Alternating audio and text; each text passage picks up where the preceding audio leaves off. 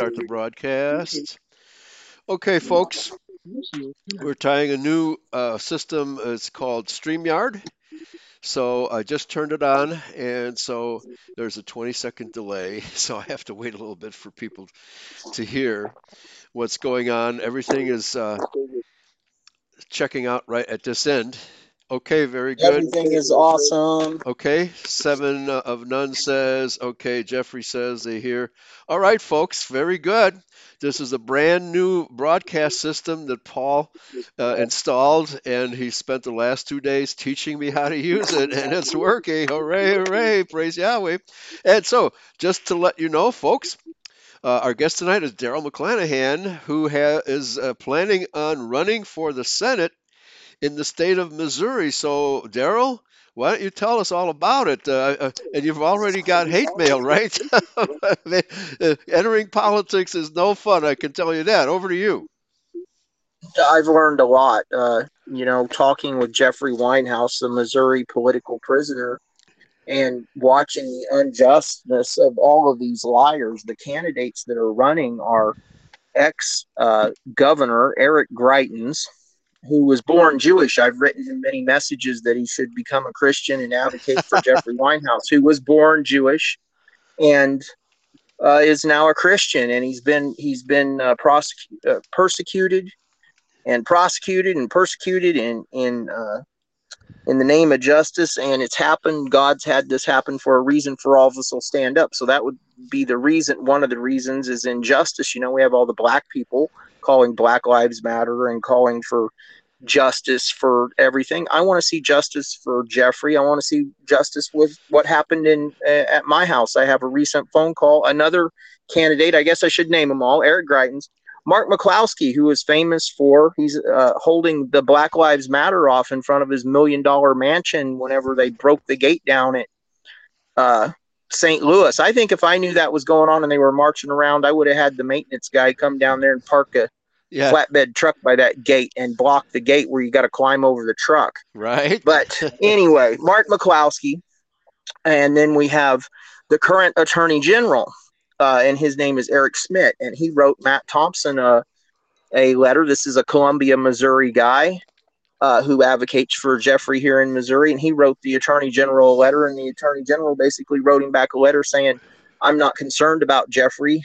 Uh, I represent the police in this case and I uh, work for the state. I don't work for the people. And I think that's real important because the people are supposed to come first in this country, right? right? America, you know. Yeah. The people are supposed to. So, so then the other one is this lady Vicky Hartzler, and I haven't really dug on her to pick her out because she seems really the most clean cut lady, and maybe the state wants the duality. We used to have the abortion loving baby killer Claire McCaskill for years. That oh, wow. her husband had a two hundred and fifty thousand dollar jet that they flew from Springfield, Missouri to Washington D.C. back and forth, paid for by lobbyists. I'm sure Josh Hawley's got one too. Yeah, paid for and by the abortion run, lobby. He he he gave this uh, Hartzell, Vicky Hartzler. He gave her the uh, nod, the tap, come along with me to Washington and uh, maybe she does deserve it, but it's who has the most money, and Josh Hawley's got the most money in this race. And my wife listened to his speech at CPAC. She heard it from the other room. I had it playing, and she said, "Man, he gave a good speech, Darrell. I don't know if you could give one like that." And I said, "But honey, he's a liar." and she said, "Okay." So, uh, so, and then the other person running is a c- current congressman. Uh, Billy Long. I don't know him. This is mean, uh, but it, he's commonly referred to here in Missouri as Porky Pig because uh, he he has a similarity to uh, Porky Pig, and he was on the Kansas City radio crying like a crybaby because little Josh Hawley, uh, Mister Who Wants to Be President, Josh Hawley had in Washington promised him that he was going to get the endorsement, not Vicky Hartzler. And he uh-huh. says the ink isn't in the wool, and you can find it. It's on the KCMO radio and so I put videos up. I put the Mark McCloskey video up on Greitens. Greitens has blocked me. He never blocked me before whenever I was saying, hey, advocate for Jew- uh, for the Jews, advocate for Jeffrey, you know, right. advocate, do something, do something, you know, and he never did anything because I was just so, you know, but then I put the I put this uh, recording of me talking with Mark McCloskey which I'll admit I kind of ambushed him, but I lucked out and called him, and I gave him an earful of what I think is important. And I think it was said to me if he's going to play guilty to a gun charge when he didn't do anything, and he admits that to me, he didn't do anything, and I don't wrong him for that. I think he did the best as any man can, and I should not be so critical. So shame on me for being critical, but this is a person that would they you know people would claim he's better in government. I uh, uh, no, I I think he's he was pardoned by the Missouri governor. He was pardoned, but he said he would fight. He would fight these people in St. Louis, and they did get rid of the corrupt prosecutor who was over there. This uh, gorilla-looking. Uh, All right. this. Uh, who she she, uh, she was getting Soros money, and oh, she went no. after Greitens too. She went after creature. Greitens. They got they put some couple up to uh, Greitens' beauty beautician, saying that uh, before he was elected, right before he was elected, he was having an affair with her and tying her up in the basement with duct tape, I guess, oh, and taking no. pictures, taking wow. pictures and saying, don't. just being freaks, you know. Right. And, okay. Yeah. Well, typical politicians these days, right? Yeah, typical politicians. Yeah yeah, business as usual. His speech wasn't that good, you know, and he had a really uh, everyone. I uh, his wife divorced him. He had a really nice wife and everything, and he should have taken uh, the duct I met him in 2016. I met him in 2016 right. in the Capitol, and me and my wife had voted for him, and we voted for uh, Josh Hawley because the wool had been pulled over our eyes, uh-huh. just like the dumb suckers that the American people, the Missourian yeah. people can be because we have trusting hearts and everything. Yeah, I and thought Missouri was so, the show me state.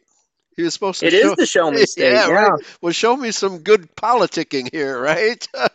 yeah, I'm trying to. Service. You know, they're going to make fun of me, but I think I could. Sp- the Constitution Party said I'm not a polished enough candidate. Sure, I need uh, yeah. people like me and you talk off air and and right. and we and I was talking to some people today a lady that said she listens to Patriot Radio and pay you know there's uh but people are unsure because they're knowing the truth how much we're getting screwed right. with uh all these things that are coming up. So those are the candidates and and my platform is accountability. The black lives matter i i've heard rudy davis of the prison ministry uh, years ago said he didn't like black lives matter but the one thing they had right was accountability. Okay. And so I'm just borrow. He's absolutely right. They have the, but they always blame the wrong people. They don't hold sure. the right people accountable. Right. They, uh, you know, because like not Antifa. every single person that gets shot is racism. Like these these federal cases they just had. Oh yeah. Uh, they retried the state case in uh, Alabama, and then they re- tried the George Floyd, in my opinion, that's double jeopardy. They will argue it's not double jeopardy, but if you're found guilty in the state, yeah, there's supposed to be states' rights. Now, I think you should be able to appeal out because the benefit is always to the defendant, right? And that's what. Uh, so I think you should be able to go up the ladder, but uh, they yeah, shouldn't not, be able to do that. Not tried twice for the same crime in two different not venues. tried twice yeah, for the same. Yeah, you're tried, but it's a hate crime. Well, okay. Yeah, so there's there's certainly hate, but there's not. Uh, there's all kinds of hate. You know, we get all right. kinds of hate. I got a, a, comment from a coward earlier, but yeah, you know, I'm sure. Uh, I was told uh, brave to even say that I would do that. I'm not on the ballot yet. Okay. There's a, a fam- there's a famous uh, senator from Missouri. His name is John Jack Danforth. He likes to be called Jack Danforth, and I guess he mentored Josh Hawley, and he's okay. mad at Josh Hawley for uh, saying that the to get rid of the electoral college. Oh wow! And he didn't the the uh, the old guy didn't go for that. I saw he was born in 36 and he was attorney general in 68 like when I was born, but he's still around. He's a preacher. If I ever talked to the guy, I'd be like, "How oh, okay. are you a preacher and a politician?" He's like a Presbyterian. Right, because that name he, is very familiar, Jack Danforth. Yeah, he's yeah. Very, he he would have been he could have been uh he was okay. George Bush picked Cheney over him. And if he hadn't picked Cheney, he would have picked Danforth. Wow. Well, Danforth has called, for, there was an article that just came out a few days before I decided that I wanted to start uh, calling around and finding out what you had to do to be a candidate. And the article said bribe everybody. What's that? bribe everybody. Bribe. What Bribe. party are you running with? Said that Missouri it said that it said the Missouri Senate race specifically needs a, a independent uh, Okay. right of center, right of center Republican, and I looked it up. What is a right of center uh, Republican? And it's more like a moderate, and moderates seem pretty hardcore, right? Right. Well, yeah, constitutionalists. Yeah. Yeah, they're, so uh, he's he's calling in his article for uh, for independents who are moderate, I guess, but they use the word in the art. They use the wording in the article said uh, right of center, Okay. but he says that for the Senate race. So what do we have in the Senate race? We have an ex gov- uh, governor who who can't keep his bedroom secrets quiet, uh, and we have we got Porky Pig down there. He's probably got about as much chance as me. That'd be great if I could get as many votes as Billy Long. yeah. As uh, somebody, and he's from kind of the Joplin area. I shouldn't be mean, but uh, that's what I heard other people like. I've been taught like if I go in somewhere and it's like ranchers or farmer guys, that's what Right. they'll say. They'll say, "Oh, you mean Porky Pig?" yeah. Okay. Well, is, is he going to write his Porky Pig on the ballot? he was cry- he was crying on the radio. There's a clip out there on Facebook of Really? They got a picture Right. of him and he's talking with the and I'm for, you know, he wants his thing like that and everything, but I sent him the video. Josh Hawley hid exculpatory evidence. Right. If we can call it hid, he didn't give him to him, but we the people, Matt Thompson, a guy I have no affiliation with, a wise Christian guy here in Missouri. Okay. He's advocating for Jeffrey as we all should. And and uh, it's outrageous that he don't uh he don't stand up and, and uh, do something. Okay. All right. Your, your sound just got know, a little dodgy. Your sound just got a little dodgy. Uh, Did you change position or something? It's just like echoey, but uh, it was really good when we started out. Okay. I know you. I'm gonna fix it. Okay. I, I know you've got a Bluetooth. I use I use a wired headphone on my cell phone if I do, you know. Uh, otherwise, I just set it far away from me and turn the speaker on. So, but uh, yeah, I can hear you uh, uh, scratching and clawing. All right. Is that much better? Uh, no, that's uh, you're, now you're now it sounds like you're on the other side of the door. Okay, we had very good sound at the start of the show. So maybe just go back to the setting you had, and we'll just we'll just deal with the echo. Okay. Well, let me see what's going on here in the studio. Let me check the studio because now I'm not hearing anything at all. Okay, hold on. Okay. Yeah, your mic is on. Okay. So there's a Okay. there's a bunch of corruption. Okay. No, you're you're you're on the other side of the door still. Something really went wrong. I tell you what. Why don't you disconnect and reconnect? And we'll- try that. Okay. Is that better? Uh, no, no. Uh, uh, Okay, yeah. Uh, hang up and reconnect. We'll try that. Okay. All right, folks. We'll just uh, hang on here because his sound was pretty good, and then all of a sudden it went dodgy. And uh, uh, we're we're using this new system, but it isn't the new system. It's uh, he had some issue on his end with his uh, phone, which uh, he's using a Bluetooth, and it's better sound than we've had in the past when we were I called him on Skype and uh, you know his sound was dodgy on Skype constantly, you know. But yeah, you have to kind of really listen hard to catch all the words and the blank blank spots between the words. So uh, this was very good when we started today's show, but uh, it it just kind of failed on us in the last couple of minutes. So uh, after uh, this uh, interview with Darrell, I'm going to be talking about the uh, the 14th Amendment again, and Congressman Rarick's comments on the 14th Amendment, which are very, very, very, very solid and important. Okay, Darrell. I'm back. Is that better? Oh, that's much better. Okay. Okay. Must have been something with the connection went Yeah. awry. Yeah. Okay. So Go ahead. uh, you know, I put this video out where I talk with uh, Mark McCloskey, and he's got name recognition for he's running for Missouri Senate.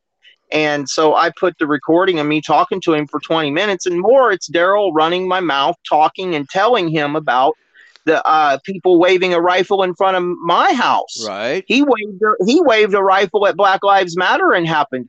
I had men in front of my house waving rifles and shooting guns because they said, "Oh, I'm a racist." They didn't like my mailbox. They didn't like my big mouth. Right. And so they harassed me and taunted me and it and violated our right Sure. of free association. And so McCloskey did that in front of his home, and I asked him to help me. Could you do anything to help me, or could you do anything to help Jeffrey? And I tell him about Jeffrey Weinhaus's case. And these men have position, money, and power, and they should be going to the governor because I, I guess I'm just Darrell, a nobody. Yeah. And I'm trying my best because God has put it on my heart to do that. Right. Okay. So, uh, Shame on them. uh, quick question. Hang So. McCloskey and his wife, those are the two white people who were protecting their property against Black Lives Matter. What it was about Yeah. four years ago, and uh, you know th- their story went viral. Okay, and the left just crucified them for protecting. It's only about two and a half years ago. Two and a half. Okay. So, uh, but they they uh, they followed the Constitution and protected their property. It's like, what what the hell? I mean, uh, that's a He constitutional right. pled guilty. He pled guilty to causing apprehension, though. Really? And a lot of people, uh, yes, and a lot of people in the gun community, when he did that last summer, I think it was June, Okay. Oh, that's he terrible. pled guilty. He pled guilty to. causing apprehension. Uh, There's a law Yes. against causing apprehension. Well, and he bra- he brags about it. He he brags about it that it was that it if that's what he's accused of doing, that's that's what he did, and that's what the second oh, for. okay. So, what kind of punishment does he get for causing apprehension? None. Okay. No, well, he forfeited the AR-15, and they forfeited the Jimenez little handgun his wife had. Okay. They forfeited those to the state, and he pled guilty to causing apprehension. And all the gun channels, five million people. I looked it up at the time. I was like, this guy has a million. This guy has a million. Uh, about ten different gun channels, big gun channels, talked about it, and they said he sucked. Yeah, they I- did not like it oh, I, I can imagine. because because we don't want to cause apprehension with our firearms. we, we want to.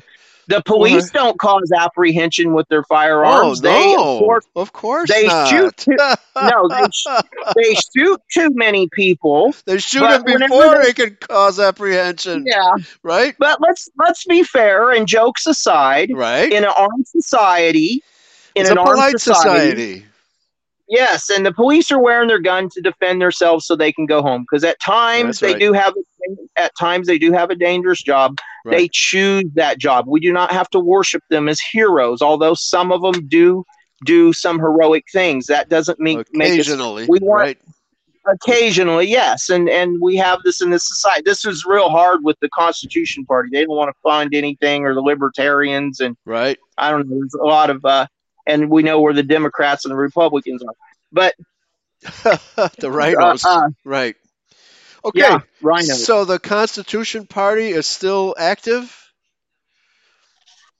Is Well, the, here in Missouri, I'm friends with the guy on Facebook. They, he, he, he is a black guy okay. that is on the, he's on the SPLC Oh, list. Hit list. Really? Yeah, he's on wow. I'm on that Yeah. list too. So he must be a good guy. I, I don't know. He's married to a white woman, oh boy. and Okay. yeah. So if, Yeah. you, so if you look him up, Know you know that's what you'll see. It kind of reminds me of Sammy Davis Jr. He's the Sammy Yes. Davis Jr. of the Constitution Party. Yeah. He must be very conflicted about Black Lives Matter. Uh, he's, right? he's, he- he's very uh, he's very educated. Okay. Uh, Very yeah, he's very educated. You know, he's maybe wants to be Malcolm X. I don't know. yeah. Just, Right. I don't I don't know. Yeah. He's very educated, but he's more Sammy Davis Jr. Yeah. If you look up the picture, folks, yeah, and So, so politics makes strange bedfellows, literally. It's- right? it's- okay. It's TV. It's uh, Yeah. Yeah. Uh, Okay, the so movies for ugly people or something. right. So you've talked to this guy, and uh, he's on the SPLC hit list. You're saying? Oh, Yeah. Well, that's very interesting. What's Okay. his name is Paul Vetterable. V- Vetterable. Okay. V A B Okay. L E. V- Able. v- Vetterable. Vetable. Okay. Not venable. Vatable. Something like that. Okay. Something like that. Eh, Paul. Okay. All right. So and he's on the SPLC deal. But they, anyone should be able to sign up. It's five hundred dollars for me to pay and sign up, and they want to give me a hard time. okay. And I and and the one lady said she doesn't. The lady Cindy, who's in charge of it, she's on the board. Uh huh. She said she didn't think that it makes a good platform for me having advocacy, and I will give it to Paul. He said, "Well." Darrell said he's known the guy for five years and been advocating for him. We couldn't ask him to stop Yeah. but they could ask me not to be a candidate for the Constitution Party. Right. But uh, Ron Paul refused it. He didn't want to be on the ballot with them and everything. And I think, uh, and then the Libertarians, they have the uh, it's okay if you want to kill the baby, it's your own. It's like Right. don't ask to tell with the abortion, right. and and then of course the homosexuality is accepted. You know, even this Funker five three zero I've been listening to for war footage out of Ukraine. They get seven thousand people on the live chat Wow. and and it's, it's 7800 and and but he reads the money when they send him money and they are veterans and everything but he's a young guy and someone asking gave him money so he answers the questions you know when they give him money. Okay. and what do you think about what do you think about the lgbt and he said oh they're just people man. Right. and he's a, he's like a young millennial or something. He's like some young person and, and, you know. But before i came on with you i was telling you i was watching a video where these ukrainians are beating the snot out of a uh, Russian? russian guy and making him call his mama Wow. on the cell phone Wow. Okay. and so they talk about how bad vladimir putin is uh, right. look at this. This is what humanity humanity does to. to I'm, I guess I'm using the whoopee word humanity. Huh? Yeah, This is what- or should Well- I use the millennial kids term? People. This is what people do. They Yeah. turn on each other and Yeah, murder each they other sure like do, animals. right? Yeah, right. Yeah, th- th- Yeah. they go along. They get along, don't they? Right? Th- th- th- That's a good thing uh, for us that they really don't get along with each other because they all disagree with each other. But uh, did you talk to any of these people at all about what's really going on in Ukraine? Because I'm getting all kinds of strange reports that uh, this whole No, thing. this was last week before the war hit, Oh, but I have week. been following it closely. okay, You know, because the war wasn't on the table when I when I started, so.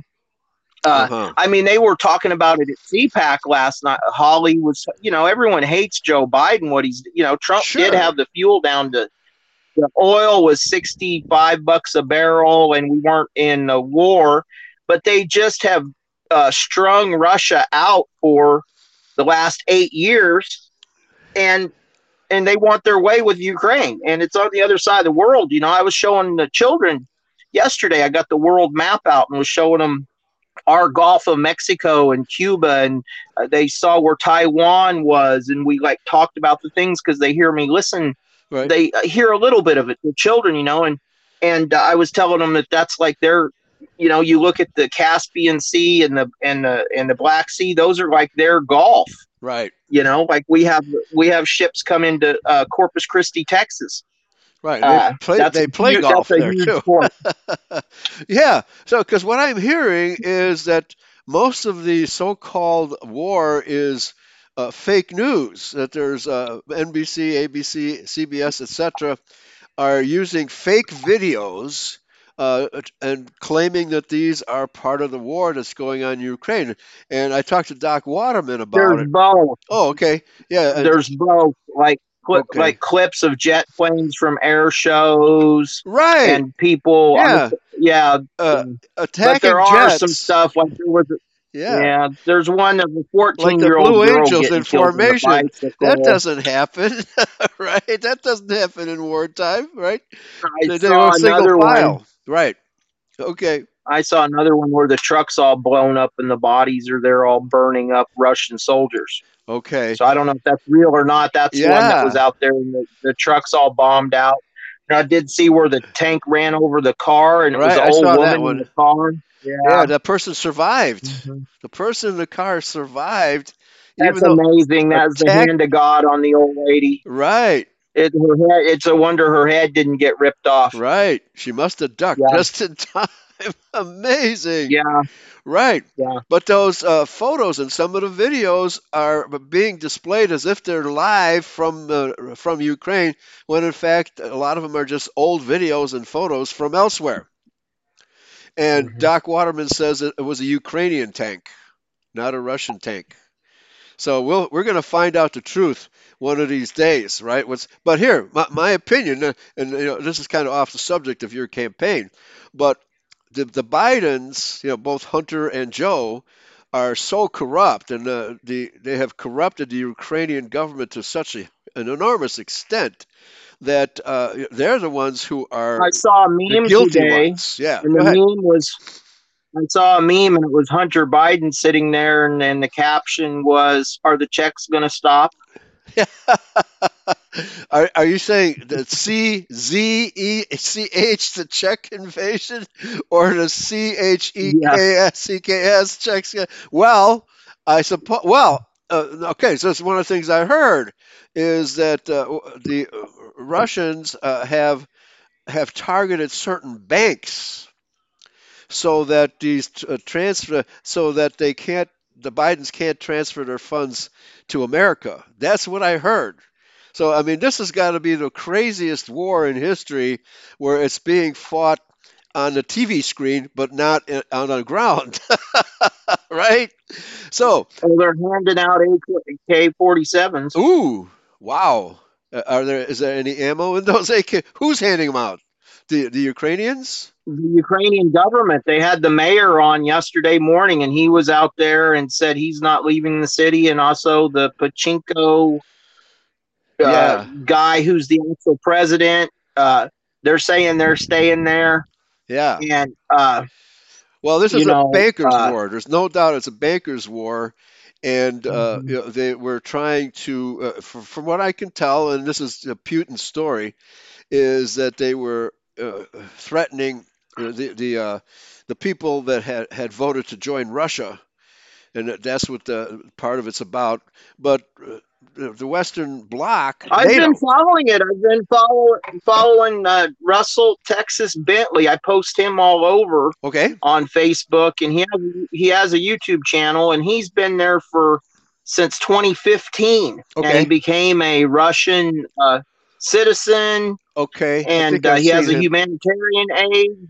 right. Yeah, and uh, they're, they're murdering people and shelling people for the last few years, and I've been following it. It has not been a ceasefire with the Minsk agreement, Okay, and Russia's had enough of the getting jerked around. okay.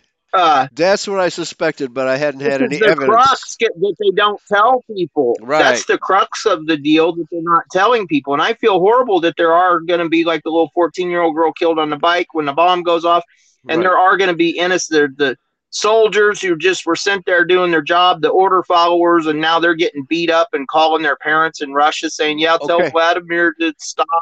Okay, These guys so are going to kill me." quick question: Is this NATO shelling of uh, Russians, or is this Ukrainian shelling? At, Ledne- at no, at, at and Donbass, the two areas that he annexed, be- Annexed. the day before the peace, be- before this peacekeeping mission had to start. right? Uh, uh, those people have been, they call them separatists. They have been cornered against the Russian border Okay. for in in Donetsk, the city, and the Lenetsk. They are people from all over Ukraine who have been forced there Okay. to to people that lived in that city and they're Russian and uh Okay. And technically part of the area in the Minsk agreement the you your question was were the troops yes the Ukrainian army has encroached 150 kilometers in Okay. on this uh, DMZ line there's like you know like they have in North and South Korea Right. there's been a, a- a- right. A the- DMZ. Okay. yeah Yeah. yeah, there's been a a, a, a no go zone there, And this is what Putin is doing is breaking that and said, fine, you don't want to hold your agreement with.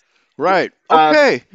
So he's going to take the whole country. Okay. Well, that explains a lot Right. because the mass media is only speaking in terms of this is a Russian invasion of Ukraine.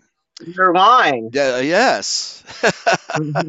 so thanks for thanks for that explanation. That's very good because And the Swift, the Swift thing they're talking, all they've done, all boot, all Biden has done is put sanctions against the American people. Man, this is in their plan. I was listening to some good guys last night until three in the morning. I think one was in Japan and one was, uh, but uh, one has lived there. But economically, Putin and China uh, have destroyed America. They want to see how weak we are. If they can drive oil up, see, Trump kept the oil down and they didn't they weren't making money they're making all kinds of money now and if they take them out of this swift thing it was described i saw where it was described as that it is email for banks how they do the electronic ones and zeros of the federal reserve notes that's all manipulated all around the world Right. gold silver oil uh, and putin is manipulating it in such a way to destroy the petrodollar oh wow. because Okay. they were saying basically Saudi Arabia is on welfare. The petrodollar keeps the Saudis right. in, uh, and I know a, a bit. I'm not no like scholar on this stuff, but I follow. I know what who OPEC is and and and the petrodollar story, and I know all these stories. So when I listen to different people, I can make a pretty good informed decision that that, that they are pretty much in their grounds because everyone hates America. We're the great Satan, you know, and uh, we're Ah, going to maybe okay. get what we deserve All right. with, So with uh, Okay, uh, Jeffrey uh, in the chat room says the Russians are taking out the U.S. biolabs. yes, That's that's, another story that they're. That's Okay. another story too that there may be Is this where uh, they're making biolabs COVID? Is this gain of function labs for for Fauci? Uh, Well, and they're crying about Chernobyl too. right. They're crying about Chernobyl, but the Russians took Chernobyl because uh, why do they want to have a war with Ukraine and then uh, Ukrainian rebels could go up there to Cher- Chernobyl and make a dirty bomb and take it to Moscow? Right. Yeah. Or just blow the So place up again. and they don't they don't tell that they don't tell the uninformed people you know even this kid on this Funker 530 that's got 78 he's like i'd like someone to write in the chat what the big deal is about chernobyl i don't know what the big deal about chernobyl is either Right. uh, Yeah. Right. you don't want a bomb hit you don't want a bomb hitting it either during the war they probably set up some freaking uh, missile defense there Well, who knows? on it. Yeah. Yeah. Yeah, Okay. No, I'm sure they did. They don't want a bomb to come in there and hit that. And and then at the UN, they were complaining that they drove through there and they because they're a bunch of environmental heads. The Russian soldiers drove through the the the, uh, the nuclear zone and disturb the soil. Oh boy. And so they've made dust, and Russia has made du- nuclear dust in the air because they drove their tanks through there. Right. Okay. Yeah. Well. Because it's yeah, Yeah, uh, I guess it's not. That shouldn't be as bad as bombs, you know, and, and tanks by the Ukrainians. Okay, so that's very interesting that uh, the Ukrainians have actually entered the demilitarized zone, and uh, Western Jewish media is proclaiming that it's a Russian assault on Ukraine. That's that's how mass media I has think it is described- assault. I mean, they just hit them with a. They just hit a skyscraper with a uh, cruise missile. They probably think the president's in that in that Okay. skyscraper. They've probably been watching them, and they just. And I saw I saw a pretty cool video where two guys were there and a cruise missile went over. That boy, that'd be something. You're Oh out man, yeah, town and you see like a cruise missile go over at low. You'd be like, oh my. God. Sparks are flying. Right. So Yeah. to me, what it's really about is the- is the uh, the Bidens are, staging this war. Oh and- yes, and- back yeah, back to that. That, Yeah. and I think this is Russia. This is my. I think they're going in there because they. Hunter Biden and Joe Biden are just the tip of the iceberg. These are the front men. These are the front men for all the scumbags that are there. And Putin's probably going to go in there and, and wants every single one of them killed or removed or get the hell out of the country. Yeah. And he's going to put in his own people. okay. Well, yeah, because the and they don't. Uh, what are they going to? The wokeism. Uh, they don't want to let uh, the NGOs bring in all the refugees from Africa. Okay, right? sure. Poland. Poland pretends. Poland's like, oh, we're going to let in the the women and children and and uh, you know, but Poland's been letting no one in. Exactly. Yeah. What are they going to? They're going to. They're going to. They're going to let their neighbor Ukraine get in the UN in or the uh, yeah, NATO, Ukraine, and the, then and then let, onward yeah, and then they'll let all the they'll let all the blacks from Africa in there. Okay. Yeah. And Putin's saying no. Yeah. They.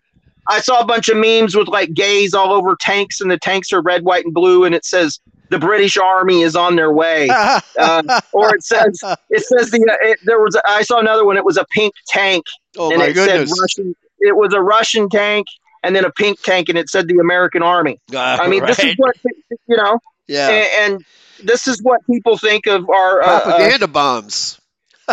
Yeah. That's crazy. Yeah, yeah, yeah. So, okay, so uh, so there are literal shots being exchanged between the Russians and the Ukrainians from uh, you know, but uh, the whole They have a militia. They have a militia. Any men of fighting age, or Right. if you come down there to the square and say, "Hey, we're going to fight for Ukraine," they give you uh, they give Okay. you a little bit of body armor, a AK, and a Yeah. few magazines any pay because that's a, if it's an army, they got to get paid, for your right? for your homeland. Okay, so it's volunteer. It's a militia. They're volunteering. Yeah, it's militia. But I don't think I want to fight the Russian army. Oh, I man. I Right, right. yeah. So yeah, so it's basically the banker-controlled state of Ukraine and NATO-controlled state of Ukraine against Russia, which and the eastern, I'm sorry, the Western Bloc really depends upon Russia for its oil. I think. Uh, Hey, they're saying our food, Pastor. We got to pray. I mean, I have little children. and Everything. They're saying the grain that that thirty percent of the grain we get come from there, really, and then also from from yeah, Russia. well, the brat from Ukraine. From Ukraine. Ukraine is considered the brat, and so there'll be no planting. Spring is coming next month. If it's a war zone, who's going to be out there on their tractor plowing the fields? right. I didn't know we imported that much grain. I thought uh, America was self-sufficient with grain. Yeah, it was a big deal. I remember when I was a kid. Didn't we had we had the Yeah, uh, we were exporting embargo to the world. uh, was it Jimmy Carter who put the embargo on the Russians, and we had. They used to brag on the news that America had three years of grain, so Yeah. we can embargo Russia. We don't have that anymore. Oh, okay. We Thanks. have Walmart. Thanks to Walmart. Biden or or, or Trump? Did, did, did we lose that grain during the Trump Thanks years? to thanks to the whole scumbaggery that America has became. Right.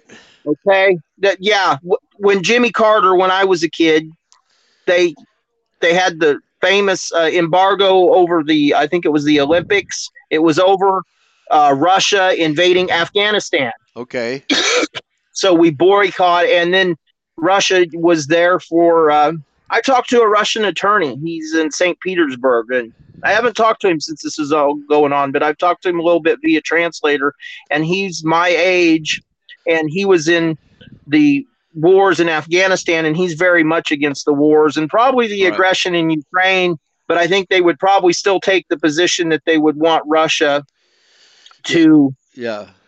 Retain this their homeland and not be involved with NATO. It's their Right. it's you know Well, uh, NATO is part of the Rothschild New World Order. You know, the uh, Great Reset, right? And uh, they're, Putin and Russia are not having a part of that. they try to say Putin is like part of the plan, and I've heard that that Putin's part of the plan. It's like saying Hitler was a Jew, and right. you know they try to have these conspiracies that somehow Putin. I don't think so. I think Putin is going to just do whatever's the best for his Right. country, and uh, and they give him the tap, the uh, endorsement in China at the Olympics that we got your back. And I, I saw a meme with Putin and uh, who's the uh, who's the uh, leader of China? Oh, uh, Uh, Zheng? I forget what his name is. Yang. Yeah, yeah, Yeah. Yeah. Jing Yang Yang. Uh, what's his name? Ho Chi Minh. Mentioned in the- Ho Chi Minh. Ho Chi- Chow, Ho Chi Minh. Zhou Enlai, right? What's his name? What's his name? I What don't is know, the guy's name? In uh, uh, I, I don't care. Sorry, folks. somebody in the chat. Yeah. Yeah, right. Well, Yeah. it was him. Yeah. Gigi Ping or There something. Gigi something like that. Gigi. Right. Well, it has him, and it says, and it's a meme of him and Putin, and and un, by Putin it says I'm heading west, and by him it says I'm heading east. Okay, right. Yeah. they're well, yeah. be heading for Taiwan. Taiwan, yeah. Can you? I don't think Ukraine will. I don't think Ukraine will be anything of China tries to go into Taiwan. Oh, yeah. It's uh, it's incredible if they do. Does Obviously, Taiwan NATO is in weapons? favor of I meant to look that up. Yeah, NATO's in favor meant- of China attacking Taiwan. America should not be. They are. Okay. Yeah, um, yeah. Because we talked about this before on a previous show that that I like the Taiwan tools. You used to get some that were really terrible, like the Chinese ones, or every once in a while you get. Uh, I Oh, used yeah. to buy tools off the Matco tool truck, and and and I still have a lot of tools. And uh, Taiwan has a lot of American manufacturing, uh, just like uh, Japan. Yeah. Okay. And- yeah, yeah. Because it's a Yeah. free enterprise country. Unlike Yeah, China. Japan makes some quality stuff. You know, you look at the Japanese cars, the the Toyota that they make them in America now, but the the, the Toyotas that were uh, Right. you know used to come from Japan are Yeah. pretty quality. Yeah, for Uh, sure. Yeah, for for a couple So of I think it'll be now. bloody. They try. It'll be bloody. A lot of people will die because I don't think Oh, man. Taiwan is going to. Well, that will start World Yeah. War Three. So right now, the uh, Ukraine Russia fiasco. I'm not. I don't know if I want to call it a war just yet. This fiasco uh, is obviously NATO and the. Uh, I think it's a the war. West. They're making war upon their neighbor, but it's kind of like having a red-headed stepchild, or you got to correct your child or something, and that's what this is. This is a correction in right. Well, uh, I heard people say, "Oh, th- people are really misled." I really hear a lot of crying hearts for that well, because for Ukraine media, and Russia's super evil. Well, But mass then media is saying it's a Russian invasion. They're not talking about yeah, the let's go, Brandon. let's go, Brandon. Are they saying and that Brandon- Ukraine? Brandon and his boy are the ones behind uh, these oil deals and, and changing the government. They wanted the, a prosecutor arrested. They show that clip all the time of Biden saying, "Oh, I Yeah. I told him we weren't gonna we weren't gonna give Ukraine like 1.4 billion dollars in aid. So Right. we give we gave them like billions of dollars in aid, and they're on the other side of the freaking world from us. Right. Yeah. So that they wouldn't prosecute the hunter. Right. That's a yeah. It's a total scandal. Mass media has never covered that, even though the video has been out for years. Right. It's it's, it's really Yeah. Right. Yeah, I saw people showing it on YouTube and Okay. different people that talk about the news Yeah. and the war and what is their connection to it. And and I think Putin, Russia's just going to come in there and clean all the scumbags out, and they're going to put people that are like in the Donbass and the Luhansk people who are like traditional Russian people. We talk about culture. The uh, third position, the Cancel third position culture, right. race. hmm Talk- It talks about race, nationalism.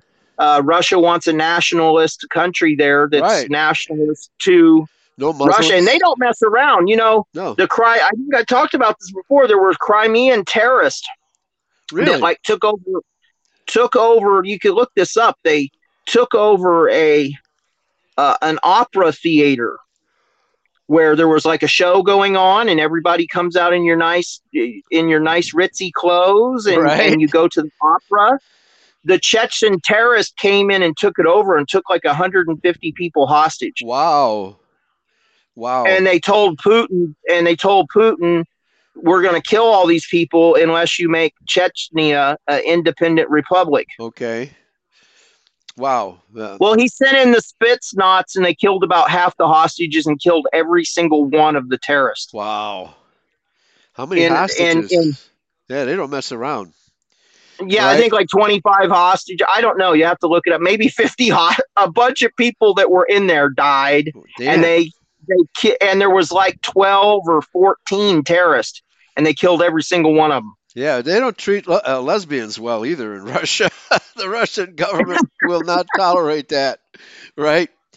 Yeah, that's And, crazy. and I heard I heard forty percent forty percent of the Russian army is Muslim. Really?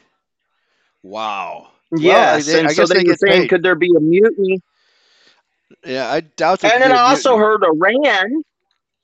I heard Iran. They're not messing with Iran. Is the elephant in the room that that you take away SWIFT on Russia? What sanctions are you going to put? Are are this is Iran? Uh, Israel's really right now afraid of Iran because they've put every sanction in the world on them, and they still go out and do stuff. And they killed uh, Trump killed Saad or whatever that guy and took credit for it, you know. And they just killed like a another person, uh, an Al Baghdadi character or something Right. from the from their uh, Okay, so from their uh, boogeyman. yeah, so there's a broad war just to just Well, it's been everywhere. said.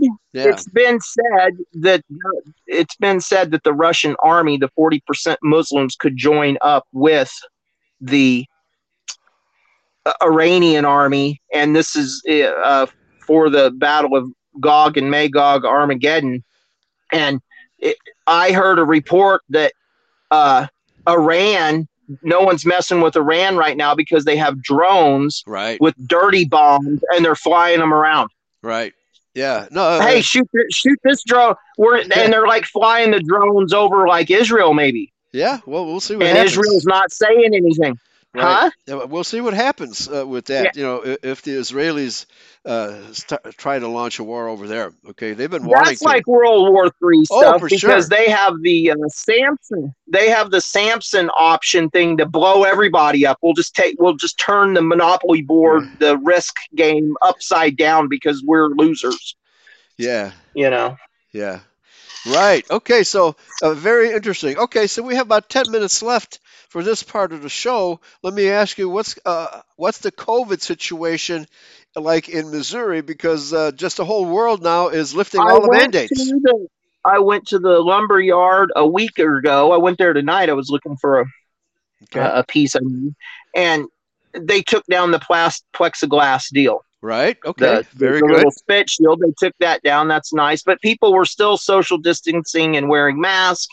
But that Eric Schmitt uh, that's running for Missouri for U.S. Senate, I don't think he'll get it. Uh, we've had a lot of failure attorney generals here, like uh, Okay. Chris Koster and different different ones and stuff that ran for governor and different things they didn't get. But what was the question? Well, what's COVID like uh, in Missouri? Because uh, Oh, the COVID. It's, yeah. he does the mask. He sued the. He sued the. He sued Biden administration on the mask mandate. So we never had a mask mandate here oh, in Missouri, fantastic. and it's pretty. I think people. I think people are afraid of getting sick because we. I know some people, and they go pick up their their groceries from Walmart. We still go shopping with the kids and go because we want that interaction. I mean, we want to. We're not like Amish or hermits, and he's like afraid to have contact that that maybe we'll catch something. So it has caused paranoia. I think. Although right. I, I you know, I fear, you know, but we're not supposed to fear anything as Christians sure. and sure. and um, so I would say it's uh, uh, the truth is out. Yeah. The Libertarian Party, the cause, none of these people are arguing for, except the Democrats. If you looked up the Democrats, they've got some homosexuals running for for uh, Yeah. Whatever. Missouri seats. Yeah. Yeah, yeah, whatever. You know, they're pro-abortion and evil. Right, for for sure. Yeah. So, well, I got out of Chicago just in time, just before the vaccine passport went into effect by by the mayor there. You know that that bug-eyed that bug-eyed mayor that we have, and uh, but uh, Yeah, uh, but uh, Denmark, uh, virtually all the European nations now have lifted all mandates, including Britain and Denmark, and Saskatchewan and Alberta. So I think the only just Quebec and uh, the, the leader of uh, Canada, uh, Justin Castro Trudeau, all right, is yeah. yeah, and uh, so the world is uh, even Australia has suspended. He's going to be forever hated. Oh yeah, Justin. Oh yeah. He got his he got his place in history. If if we get anything, anyone listening, we have to remember this about Trudeau because I always wondered how do people like him so much, and he is such a status, and he's such a Democrat. He would be a Democrat here in America. Yeah, for sure. Uh, he's earned his place in history as a tyrant. Yeah, yeah. Regardless yeah. who his father is or whatever, he's a scumbag, and and uh, sure. and the whole world's seen it, and there's a trucker convoy heading for Washington. So, yeah, that's going to be. You know, some people said you asked about COVID. I heard a question on a chat that they were saying, "Do you think they're doing the war in Ukraine to as a distraction?" Yeah. From COVID. Uh, no, I don't think so. Okay. Just like the story of the labs, I think the labs are probably making, you know, smallpox or who knows whatever they're some kind of poison uh, stuff they're doing there, like where this COVID came from in China they're probably doing that stuff all over. Russia's probably doing their own thing, but Russia probably has enough common sense. It might be in Siberia or something, not in Ukraine, where the breadbasket of Russia is. You know, first Russia, first Mother Russia, and then the rest of the world. You know, they and Russia's going to have enough food to feed their people. They don't have the population we have. I, right. They said they have an economy of about Mexico. Uh, yeah. So yeah. NATO needs to back off Okay, yeah, that's that's what needs Those to happen. should leave the country so they don't get killed. I would say the best. And NATO's, you know, NATO's in bed with the Bidens, right? no doubt about that. So uh, with the commun- with the with the Nazis. He well, said, Putin said he was going in there to denazify. I know all the people that listen to this show and how we hate that we know the word yeah. Nazi and the connotation, and it's been used on us as uh, well, a weapon because are, we're white. Those are fake Nazis. Remember? They're fa- yes, they're communists. That's right. They're, they're communists. They're, wearing communists flying socialism in Ukraine. Well, Doc. Waterman and I we covered that. To see it. We covered that when uh, the the last regime was overthrown. It was all Jewish Jewish, uh, you know, an operation. The Israeli Defense Force had their guys wearing Nazi armbands, and they were executing Ukrainians. That's what was actually going on you know, when this current regime took over, right? So they in 2014, yeah, yeah. and they were jailing people, and they didn't have fair elections. So right, it's you know, and now they're now they're grabbing Russian soldiers and beating them up and co- making them call their mother. that I mean, I'll bet that was staged. That? I'll bet that was staged. No, the guy, the videos on the Funker five three, uh, and oh, really? the, the guy, he's clubbed in the head. Oh boy, okay, they were really beating him, huh? Yes, oh they goodness. beat the crap out of the guy, and then they called his mom, and they're saying, and they're doing. Russia's not going to stop because of that, but it's horrible that they would call this kid's mom. Right. And I saw another one where they were making some kid, and he had a scratch, and he looked like he'd been socked, and yeah. and they were, uh, he was saying, you know, so this, uh, you know, they're saying who does war crimes, who's doing immoral things or whatever. Yeah. He told him, he said, those people need to lay down their weapons and give us the country. You know, and I, if they're not going to do that, they're going to get killed. I'm going to give you a, a, platform stance that you can take. Get rid of Justin okay. Trudeau. right? What's that? Get rid of Justin Trudeau. Right? Get rid of Justin. Get Trudeau. rid of him. You know, America should get rid of him. Right? And the state of Missouri uh, should uh, send troops and get rid of Justin Trudeau right? Send troops. Okay, I get it. Yeah, we should. That's we should invade. We should invade Canada and go. make it more American. yeah, make it more American. more American. Right. Yeah, but no, no. We need the third position. I gotta. You know, where there is a focus. Uh, I mean, Russia has uh, a a dictatorship pretty much. The guy's been there like 27 years, and right. and it's it's more socialist because there was people I saw clip saying we don't want the Russian cheese, basically the welfare from the country oh, of Russia. Right. Okay. Uh, so they want they, they want American cheese. they want capitalism. Right. They want oh, capitalism. Oh, they really? want free market. But yeah. No, but they not... need, they don't know what they need. Those people making those statements are, yeah. they need nationalism. Right. They need like the third position where the government looks out for the people. That's the prime no, directive. They, they don't have that. That's for sure. The, uh, the Biden coalition in Ukraine has been robbing the Ukrainian people of, you know, their energy and making them pay. You know all about prices. the, yeah.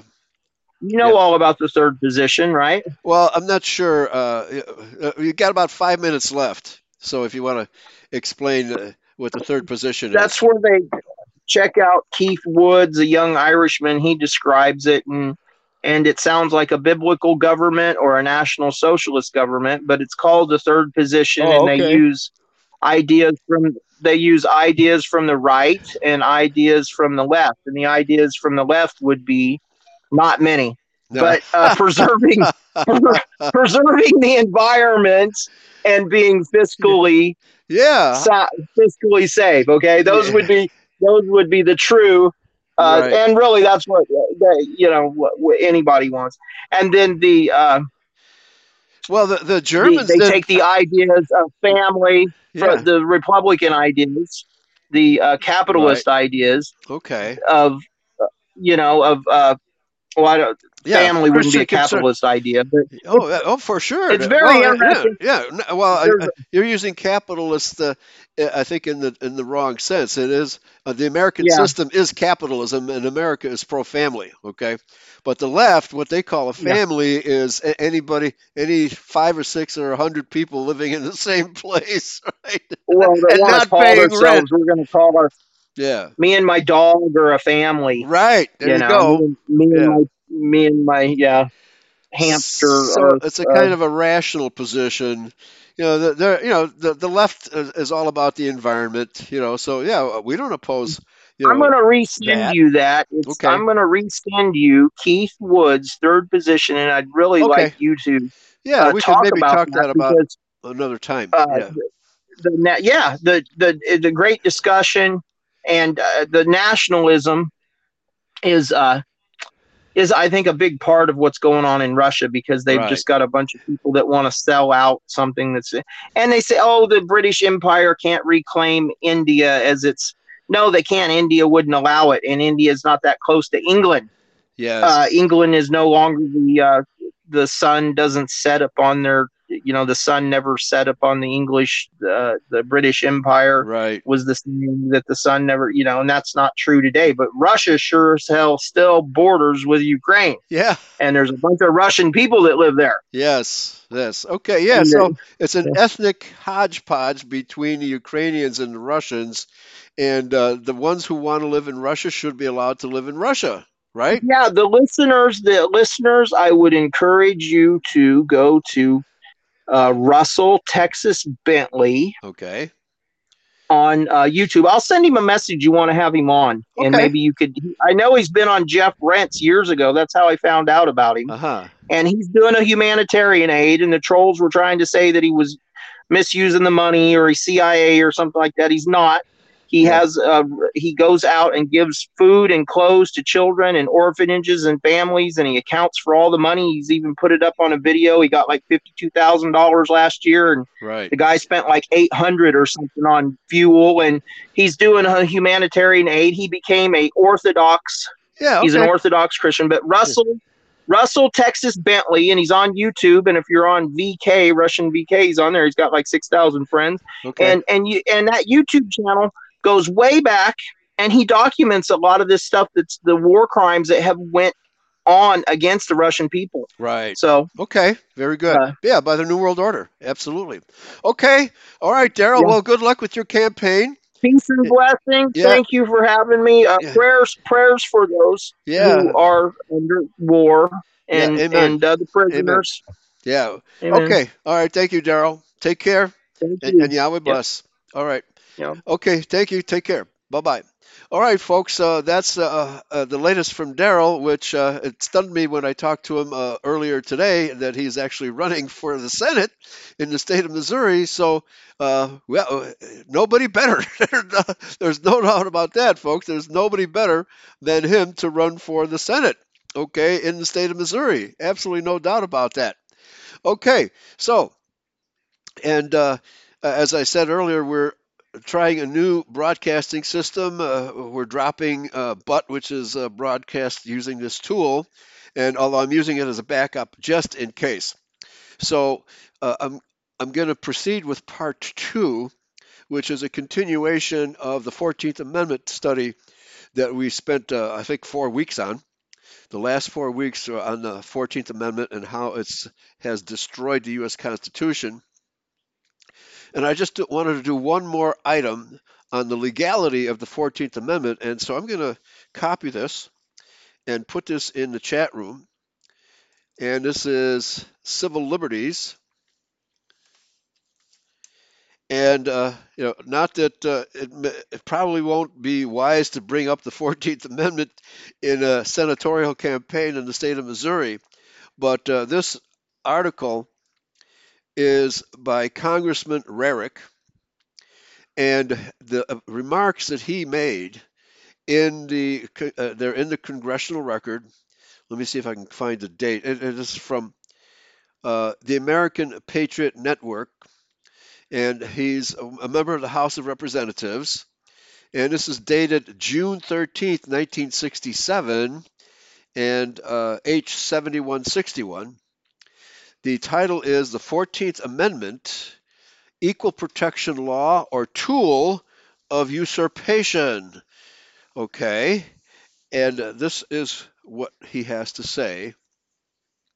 First, there's a parenthetical remark here. Mr. Rarick, at the request of Mr. Pryor, was granted permission to extend his remarks at this point in the record and to include extraneous matter. Mr. Rarick speaking now. Mr. Speaker, arrogantly ignoring clear cut expressions in the Constitution of the United States, the declared intent of its drafters notwithstanding, our unelected federal judges read out prohibitions of the Constitution of the United States by adopting the fuzzy haze of the 14th Amendment to legislate their personal ideas, prejudices, theories, guilt complexes, aims, and whims. Again, this is the 1960s, 1967.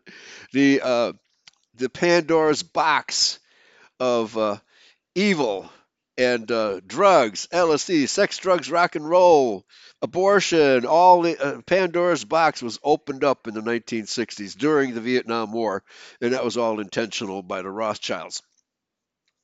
Through the cooperation of intellectual educators, we have subjected ourselves to accept destructive use and meaning of words and phrases. Okay, very good choice of words here we have subjected ourselves to accept destructive use and meaning of words and phrases. And that's what the 14th Amendment is. It is a, a, a tremendous, a tremendous do- uh, boondoggle that has been, been foisted on the American people. Continuing here, we blindly accept new meanings and changed values to alter our traditional thoughts. We have tolerantly permitted the habitual misuse of words to serve as a vehicle to abandon our foundations and goals. Thus, the present use and expansion of the 14th Amendment is a sham, serving as a crutch and a hoodwink to precipitate a quasi legal approach for overthrow of the tender balances and protections of limitation found in the Constitution. Now, of course, by this time, thanks to Roosevelt, FDR, and Truman, and virtually every other president since. But uh, uh by his time, I'm not sure how much uh, Kennedy added to the federal size of government, the size of federal government. But virtually every president, you know, before this uh, speech here, had increased the size of government tremendously, and it's uh, multiplied even more, especially when Carter got in. He multiplied the size of government even more, way beyond uh, the Constitution allows. Okay, but the average American has no inkling of this. They simply accept the government we have and they obey orders. Okay, but interestingly enough, the 14th Amendment, whether ratified or not, was but the expression of emotional outpouring of public sentiment following the war between our states. Its obvious purpose and intent was but to free human beings from ownership as chattel by other humans. Its aim was no more than to free the slaves. Well, I would say no, it, the deceptive wording was to deprive white people of their citizenship, okay, and make us second class citizens on a par with blacks. Continuing, as our politically appointed federal judiciary proceeds down their chosen path of chaotic departure from the people's government by substituting their personal law rationalized under the 14th Amendment, their actions and verbiage brand them and their team as secessionists, rebels with pens instead of guns, seeking to destroy our union. Well said. They must be stopped. Public opinion must be aroused. The Union must and shall be preserved, Mr. Speaker. Was this 1861 or 1961? okay, Mr. Speaker, I ask to include in the record, following my remarks, House Concurrent Resolution 208 of the Louisiana Legislature urging this Congress to declare the 14th Amendment illegal. Whoa, this is 1967, folks. Also, I include in the record an informative and well annotated treatise on the illegality of the 14th Amendment, the play toy of our secessionist judges, which has been prepared by Judge Leander H. Perez of Louisiana. The material referred to follows. this is House Congressional Resolution 208. That's from the state of Louisiana a concurrent resolution to expose the unconstitutionality of the 14th Amendment to the Constitution of the United States, to interpose the sovereignty of the state of Louisiana against the execution of said amendment in this state, to memorialize the Congress of the United States to repeal its joint resolution of July 28, 1868, declaring that said amendment had been ratified, and to provide for the distribution of certified copies of this resolution. So Congressman Rarick is serious here. Whereas the purported 14th Amendment of the United States Constitution was never lawfully adopted in accordance with the requirements of the United States Constitution, because 11 states of the Union were deprived of their equal suffrage in the Senate in violation of Article 5, when 11 southern states, including Louisiana, were excluded from deliberation and decision in the adoption of the joint resolution proposing said 14th Amendment. Now, of course, this was after the Civil War. Said resolution was not presented to the President of the United States in order that the same should take effect, as required by Article 1, Section 7 of the U.S. Constitution. The proposed amendment was not ratified by three quarters of the states, but to the contrary, 15 states of the then 37 states of the Union rejected the proposed 14th Amendment between the dates of its submission to the states by the Secretary of State on June 16, 1866, and March 24, 1868, thereby nullifying said resolution and making it impossible for ratification by the constitutionally required three courts of such states. Said Southern, which were denied their equal suffrage, in the Senate had been recognized by proclamations of the President of the United States to have duly constituted governments with all the powers which belong to free states of the Union, and the legislatures of seven said Southern states had ratified the 13th Amendment, which would have failed of ratification but for the ratification of said seven Southern states. And whereas the Reconstruction Acts of Congress unlawfully overthrew their existing governments, that is correct, removed their lawfully constituted legislatures by military force and replaced them with rump legislatures which carry out military orders and pretended to ratify the 14th Amendment. And, well, I'm still reading from the resolution of uh, Louisiana here. Whereas, in spite of the fact that the Secretary of State, in his first proclamation of July 20, 1868, expressed doubt as to whether three fourths of the required states had ratified the 14th Amendment, Congress nevertheless adopted a resolution on July 28, 1868, unlawfully declaring that three fourths of the states had ratified the 14th Amendment and directed the Secretary of State to so proclaim. Said joint resolution of Congress and the resulting proclamation of the Secretary of State included the purported ratifications of the military enforced rump legislatures of 10 southern states, whose lawful legislatures had previously rejected the said 14th Amendment and also included purported ratifications by the legislatures of the states of Ohio and New Jersey, although they had withdrawn their legislative ratifications several months previously.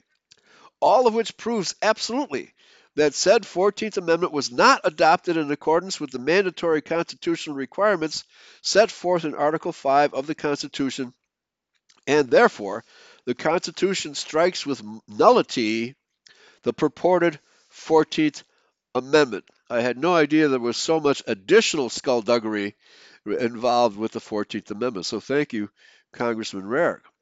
Now, therefore, be it resolved by the legislature of Louisiana, the House of Representatives, and the Senate concurring one, that the legislature go on record as exposing the unconstitutionality of the 14th Amendment and interposes the sovereignty of the state of Louisiana against the execution of the said 14th Amendment against the state of Louisiana and its people. Number two, that the legislature of Louisiana opposes the use of the invalid 14th Amendment by the federal courts to impose further unlawful edicts and hardships on its people. So the state of Louisiana is trying to uphold the sovereign state citizenship of its people as opposed to 14th Amendment citizenship, which actually denies the, the, the white people of the states their right rightful citizenship. Number three, that the Congress of the United States be memorialized by this legislature to repeal its unlawful joint res- resolution of July 28, 1868, declaring that three fourths of the states had ratified the 14th Amendment to the United States Constitution. So, I wonder how all that went. It doesn't sound like it went uh, over too well. But in addition to this, of course, we had Ike DeKuyk uh, by force of arms integrating the schools in the South. Yeah, by force of arms, just like Reconstruction was done by force of arms. So Reconstruction, folks, is still going on. It has yet, not yet stopped. Okay, continuing. Number five, that copies of this resolution duly certified together with a copy of the treatise on the unconstitutionality of the 14th Amendment by Judge L.H. Perez be forwarded to the governors and secretaries of state of each state in the Union and to the secretaries of the United States Senate and House of Congress and to the Louisiana congressional delegation, a copy hereof to be published in the congressional record. Of course, I had never heard anything about this action by Congressman Rarick until I found this on the internet very recently, maybe about four months ago. So, continuing here. Okay, so Vail M. Delony, Speaker of the House of Representatives, C.C. Aycock, Lieutenant Governor and President of the Senate. The 14th Amendment is unconstitutional. The purported 14th Amendment to the United States is and should be held to be ineffective, invalid, null, void, and unconstitutional for the following reasons. 1.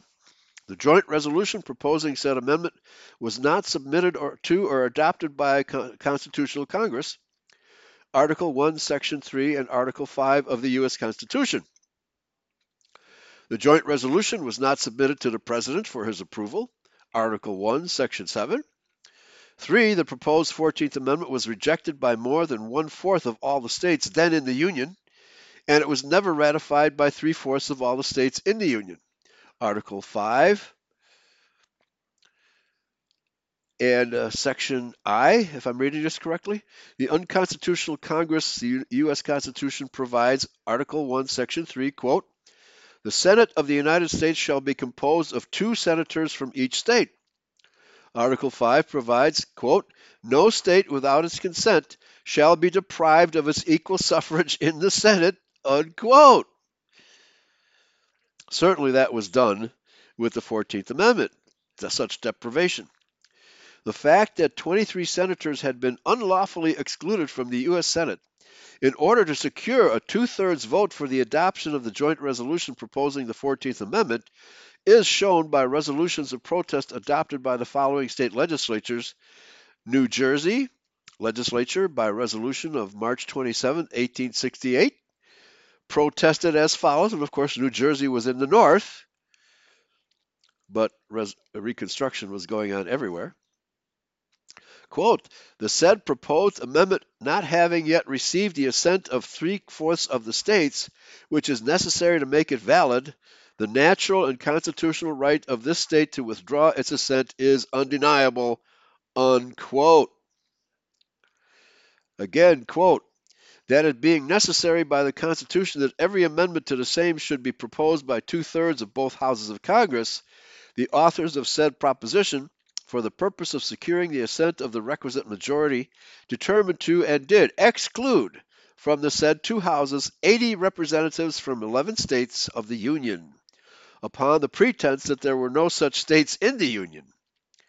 But finding that two thirds of the remainder of the said houses could not be brought to assent to the said proposition, they deliberately formed and carried out the design of mutilating the integrity of the United States Senate, and without any pretext or justification other than the possession of the power, without the right, and in the palpable violation of the Constitution, ejected a member of their own body representing this state and thus practically denied to New Jersey its equal suffrage in the Senate, and thereby nominally securing the vote of two thirds of said houses. Amazing, folks. I had no idea that this happened, that a senator from New Jersey was ejected so that he could not vote. Quite amazing. And we think we have a lawful republic these days. No, and and we, of course we know that the Rothschilds were instrumental in creating the 14th Amendment and hiring their radical abolitionists to write it and impose it. Okay, so let's continue. Number four, the Georgia legislature. Oh, wait a minute. No, uh, uh, let me. Uh, I think I missed it. Uh, Alabama. One, the Alabama legislature protested against being deprived of representation in the Senate of the U.S. Congress. Two, the Texas legislature, by resolution on October 15, 1866, protested as follows quote, The amendment to the Constitution proposed by this joint resolution as Article 14 is presented to the legislature of Texas for its action thereon under Article 5 of that Constitution. This Article 5, providing the mode of making amendments to that instrument, contemplates the participation by all the states through representatives in Congress in proposing amendments.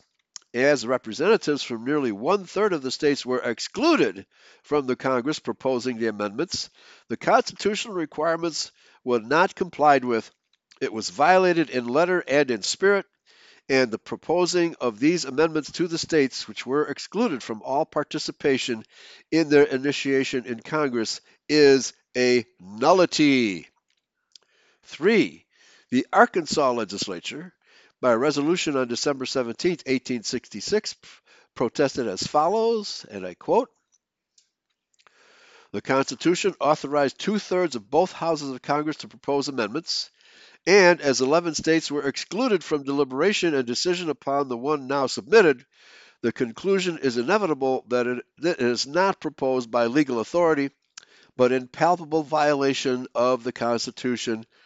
Unquote. It's, ladies and gentlemen, it's quite astounding that the government actually uh, still acts according to uh, uh, de facto de facto ruling because it's not law. This de facto creation of a fake law that we're being forced to live under. It's quite astounding. Okay, number four. The Georgia legislature, by resolution on November 9, 1866, protested as follows, and I quote since the reorganization of the state government, Georgia has elected senators and representatives. So has every other state. They have been arbitrarily refused admission to their seats, not on the ground that the qualifications of the members elected did not conform to the fourth paragraph, second section, first article of the Constitution, but because their right of representation was denied by a portion of the states having equal but not greater rights than themselves. They have in fact been forcibly excluded, And inasmuch as all legislative power granted by the states to the Congress is defined, and this power of exclusion is not among the powers expressly or by implication, the assemblage at the capital of representatives from a portion of the states to the exclusion of the representatives of another portion cannot be a constitutional Congress when the representation of each state forms an integral part of the whole. So the question now is how many other amendments did this fake Congress pass? How many more? Continuing, this amendment is tendered to Georgia for ratification. Under that power in the Constitution, which authorizes two thirds of the Congress to propose amendments, we have endeavored to establish that Georgia had a right, in the first place, as a part of the Congress, to act upon the question, quote, shall these amendments be proposed? Every other excluded state had the same right. The first constitutional privilege has been arbitrarily denied. Had these amendments been submitted to a constitutional Congress, they would never have been proposed to the states. Two thirds of the whole Congress never would have proposed to 11 states voluntarily to reduce their political power in the Union, and at the same time, disenfranchise the larger portion of the intellect, integrity, and patriotism of 11 co equal states, not to mention the people living in those states. Number five, the Florida legislature, by resolution of December 5, 1866, protested as follows quote, let this alteration be made in the organic system, and some new and more startling demands may or may not be required by the predominant party of pre- previous to allowing the 10 states now unlawfully and unconstitutionally deprived of their right of representation is guaranteed by the Constitution of this country, and there is no act, not even that of rebellion, can deprive them. Now that's very interesting. Now, all we hear about as far as the creation of the Civil War was that the Democrats of the southern states walked out of Congress and did not vote. So, the, should they have stayed in position to vote against the war? Well, my position is that they should have. There was no reason for them to walk out. That was cutting their own throat. And but the the candidate was Douglas, which the southern states did not want. so I think the southern states felt, well, do, uh, you know, damned if you do, damned if you don't. But they should not have walked out. But nevertheless, there was, uh, you know, any votes taken subsequent to that did not have. Uh, they, they should have allowed those states to get other representatives before going to war. That's my personal opinion. Okay, number five. The Florida legislature, by resolution of December 5, 1866, protested as follows quote, Let this alteration be made in the organic system, and some new and more startling demands may or may not be required by the predominant party previous to allowing the 10 states now unlawfully and unconstitutionally deprived of their rights of representation is guaranteed by the Constitution of this country, and there is no act, not even that of rebellion, that would, can deprive them. So I guess I read that already, but Florida. Now, South Carolina. The South Carolina legislature, by resolution of November 27, 1866, protested as follows, and I quote 11 of the southern states, including South Carolina, are deprived of their representation in Congress. Although their senators and representatives have been duly elected and have presented themselves for the purpose of taking their seats, their credentials have, in most instances, been laid upon the table without being read, or have been referred to a committee, who have failed to make any report on the subject. In short, Congress has refused to exercise its constitutional functions and decide either upon the election, the return, or other qualification of these selected by the states and people to represent us. Some of the senators and representatives from the southern states were prepared to take their test, the, taste, the test oath. But even these have been persistently ignored and kept out of the seats to which they were entitled under the Constitution and laws. Hence, This amendment has not been proposed by two thirds of both houses of a legally constituted Congress and is not, constitutionally or legitimately, before a single legislature for ratification. Very good. Now, North Carolina. The North Carolina legislature protested by resolution of December 6, 1866, as follows The federal Constitution declares in substance that the Congress shall consist of a House of Representatives composed of members apportioned among the respective states in the ratio of their population and of a Senate composed of two members from each state. And in the article which concerns amendments, it is expressly provided that no state without its consent shall be deprived of its equal suffrage in the Senate. Unquote. The contemplated amendment was not proposed to the states by a Congress thus constituted. At the time of its adoption, the 11 seceding states were deprived of representation both in the Senate and the House, although they all, except the state of Texas, had senators and representatives duly elected and claiming their privileges under the Constitution. In consequence of this, these states had no voice on the important question of proposing the amendment. Had they been allowed to give their votes, the proposition would doubtless have failed to command the required two thirds majority. So I'm wondering as I'm reading this whether or not the Re- Reconstruction Act had officially ended by 1866. I did not have a chance to check that out. That would be interesting to find out because I do know for sure that Johnson would not have signed such a bill. Okay, uh, but actually, what's being presented here is that the president did not sign it. Apparently, the Secretary of State signed it, which is also unconstitutional, had no authority to do that, and there never was a two thirds or three quarters majority as provided for amendments. If the votes of these states are necessary to valid ratif- a valid ratification of the amendment, they were equally necessary on the question of proposing it to the states, for it would be difficult, in the opinion of the committee, to show by what process in logic men of intelligence could arrive at a different conclusion. Unquote. Well, because this was railroaded. This was a railroad job by the Rothschilds. And because they were probably threatening force but they probably didn't need to threaten force at this point because the southern states were so weak. Eight, joint resolution ineffective. I think this is, uh, okay, I guess the states have had their say.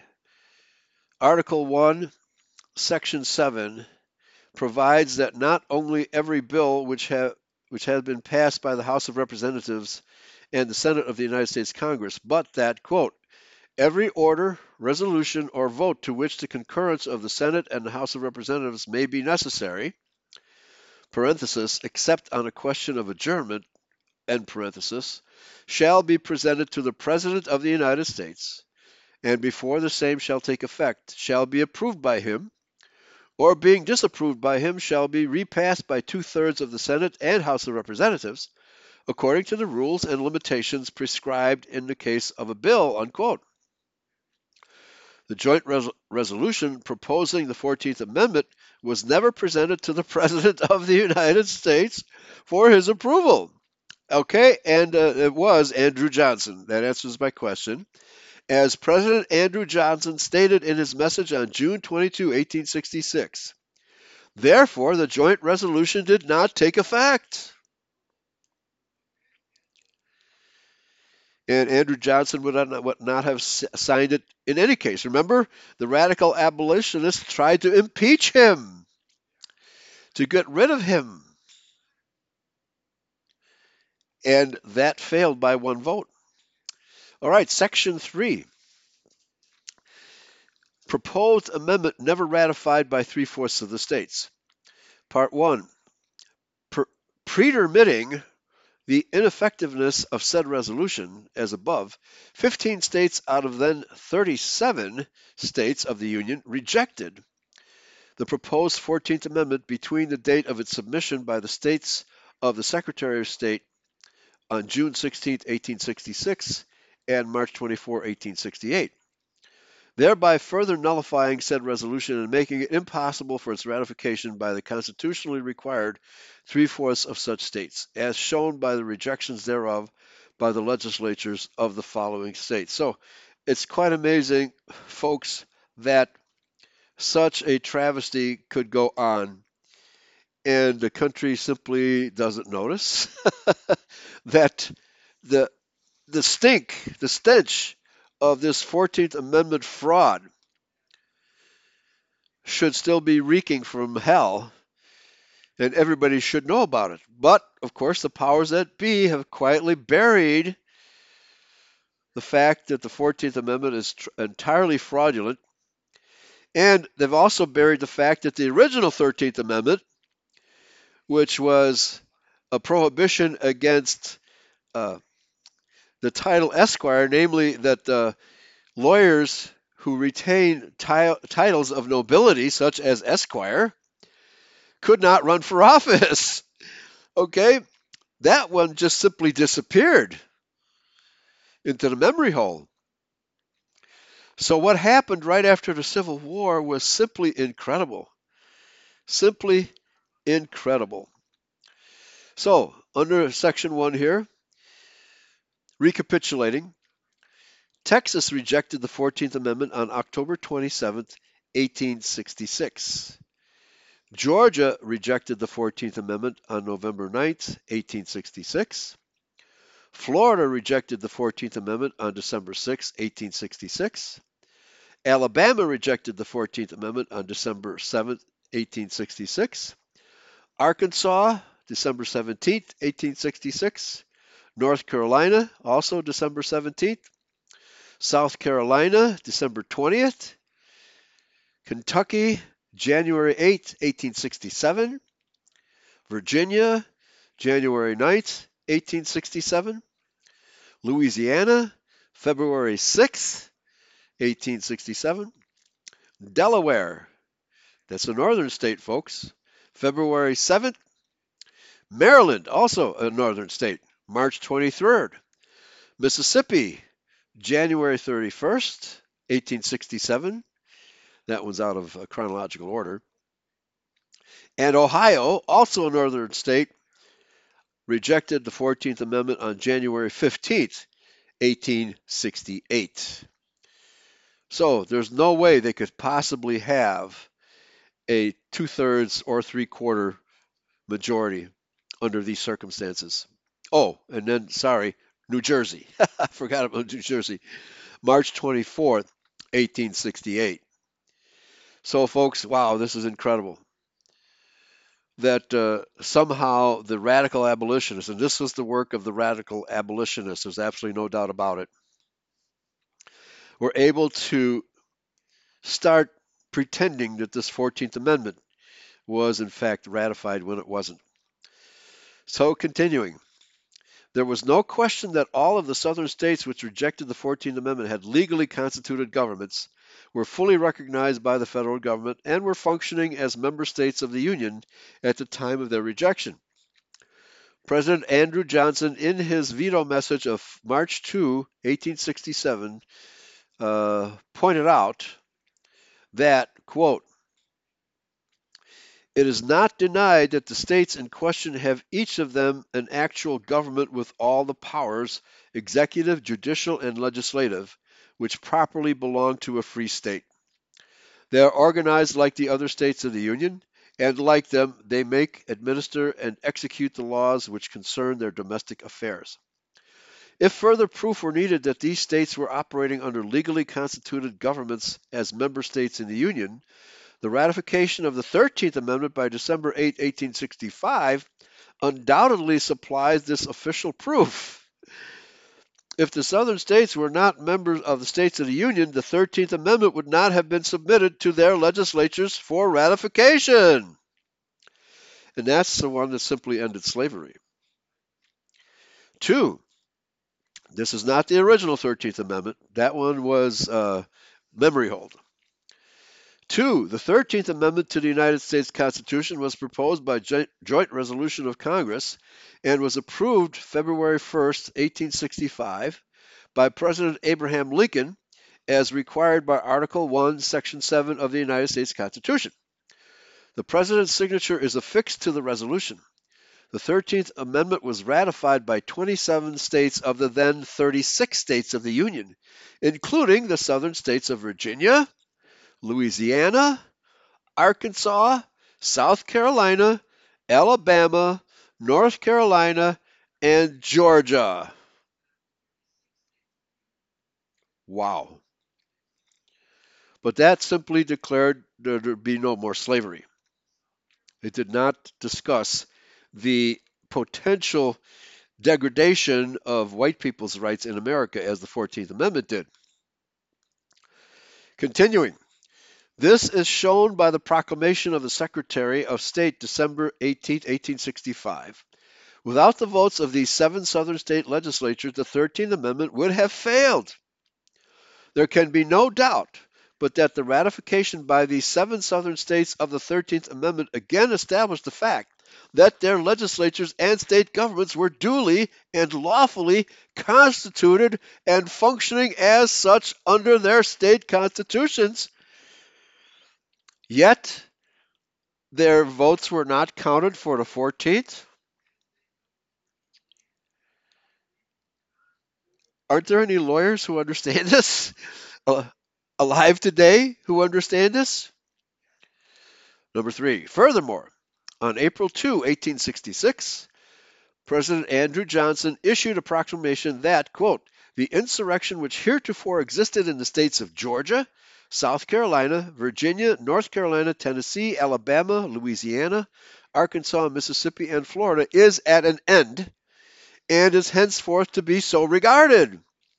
Unquote. So they're now members of the Union. On August 20, 1866, President Andrew Johnson issued another proclamation pointing out the fact that the House of Representatives and Senate had adopted identical resolutions on July 22nd and July 25th, 1861, and that the Civil War forced by disunionists, and it wasn't just disunionists of the South, there were disun- the radical abolitionists, many of them were also disunionists Oh, so let me restart this again, that the Civil War forced by disunionists of the southern states was not waged for the purpose of conquest or to overthrow the rights and established institutions of those states, but to defend and maintain the supremacy of the Constitution and to preserve the Union with all the equality and rights of the several states unimpaired. Let me underline that. With all the equality and rights of the several states unimpaired and that as soon as these objects are accomplished, the war ought to cease. The President's proclamation on April 2, 1866, declared the insurrection in the other southern states except Texas no longer existed. On August 20, 1866, the President proclaimed that the insurrection in the state of Texas had been completely ended, and his proclamation continued, quote, the insurrection which heretofore existed in the state of Texas is at an end, and is to be henceforth so regarded in that state, as in the other states before named in which the said insurrection was proclaimed to be at an end by the aforesaid proclamation of the second day of April, 1866. And I do further proclaim that said insurrection is at an end, and that peace, order, tranquility, and civil authority now exists so to speak, in and throughout the whole of the United States of America. All of these states were back in the Union. Number four, when the state of Louisiana rejected the 14th Amendment on February 6, 1867, making the 10th state to have rejected the same, or more than one fourth of the total number of 36 states of the Union as of that date, thus leaving less than three fourths of the states possibly to ratify the same, the amendment failed of ratification in fact and in law, and it could not have been revived except by a new joint resolution of the Senate and House of Representatives in accordance with the constitutional requirement. But obviously, the Rothschilds could not have such a situation develop. They had to have their 14th Amendment. Number five. Oops, sorry, pop up. Faced with the positive failure of ratification of the 14th Amendment, both houses of Congress passed over the veto of the president three acts known as the Reconstruction Acts. Okay, that's the timing of the Reconstruction Acts after the failure of the 14th Amendment to be passed properly. Okay, between the dates of March 2nd and July 19th, 1867, especially the third of said acts, uh, Stat P14, whatever that is, designed illegally to remove with military force. Yeah, this was after the war, after Johnson's over Johnson's veto. Designed illegally to remove with military force the lawfully constituted state legislatures of the 10 southern states of Virginia, North Carolina, South Carolina, Georgia, Florida, Alabama, Mississippi, Arkansas, Louisiana, and Texas. In President Andrew Johnson's veto message on the Reconstruction Act of March 2, 1867, he pointed out these unconstitutionalities. Colon, quote, if ever the American citizen should be left to the free exercise of his own judgment, it is when he is engaged in the work of forming the fundamental law under which he is to live. That work is his work, and it cannot be properly taken out of his hands. All this legislation proceeds upon the contrary assumption that the people of these states shall have no constitution except such as may be arbitrarily dictated by Congress and formed under the restraint of military rule. A plain statement of facts makes this evident. Unquote. So Johnson vetoed all of this, so how in the world did it get put into, into effect? Continuing. In all these states, there are existing constitutions framed in the accustomed way by the people. Congress, however, declares that these constitutions are not loyal and Republican. Again, this is a minority Congress now. And that's what they have in Canada. They have a minority Congress I don't know how Justin. They've only got one third of the vote. I don't know how he got elected. There must have been other parties, so that the the candidate who got one third of the vote became president or whatever they call him up there, prime minister. So that work is his work. It's the work of the citizen, and his vote has been ignored. Is what John is saying. So Congress, however, declares that these constitutions are not quote unquote loyal and Republican and requires the people to form them anew. What then, in the opinion of Congress, is necessary to make the Constitution of a state loyal and Republican? The original act answers this question. It is universal Negro suffrage, a question which the federal Constitution leaves exclusively to the states themselves. All this legislative machinery of martial law, military coercion, and political disenfranchisement is avowedly for that purpose and none other. The existing constitutions of the ten states conform to the acknowledged standards of loyalty and republicanism. Indeed, if there are degrees in Republican forms of government, their constitutions are more Republican now than when these states, four of which were members of the original 13, first became members of the Union. So Johnson is very clear in his opposition to this Reconstruction Act, which could not possibly have been legal either. So who enforced it? Maybe we can find out. In President Andrew Johnson's veto message on the Reconstruction Act on July 19, 1867, he pointed out various unconstitutionalities as follows. Quote, the veto of the original bill of the 2nd of March was based on two distinct grounds. the interference of Congress in matters strictly appertaining to the reserved powers of the states, and the establishment of military tribunals for the trial of citizens in time of peace. A singular contradiction is apparent here. Congress declares these local state governments to be illegal governments and then provides that these illegal governments shall be carried on by federal officers who are to perform the very duties on its own officers by this illegal state authority. It certainly would be a novel spectacle if Congress should attempt to carry on a legal state government by the agency of its own officers. Yeah, to do it in their own states. It is yet more strange that Congress attempts to sustain and carry on an illegal state government by the same federal agency. Remember, this is all from the statement by Congressman Rarick in 1967. This is a very powerful statement. I wonder if all these things were understood at the time. Apparently, they were. They certainly were understood by President Johnson. And they had to be understood even by the radical abolitionists. So, where did they get the power to enforce this? How, how in the world was this put into effect? He continues It is now too late to say that these 10 political communities are not states of this union.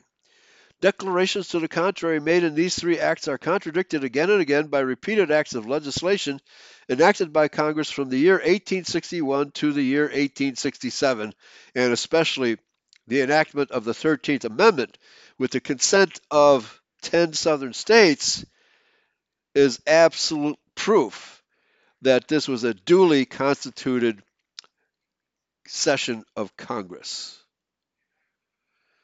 So if they were good enough to pass the 14th uh, the 13th Amendment, then they were good enough to reject the 14th Amendment.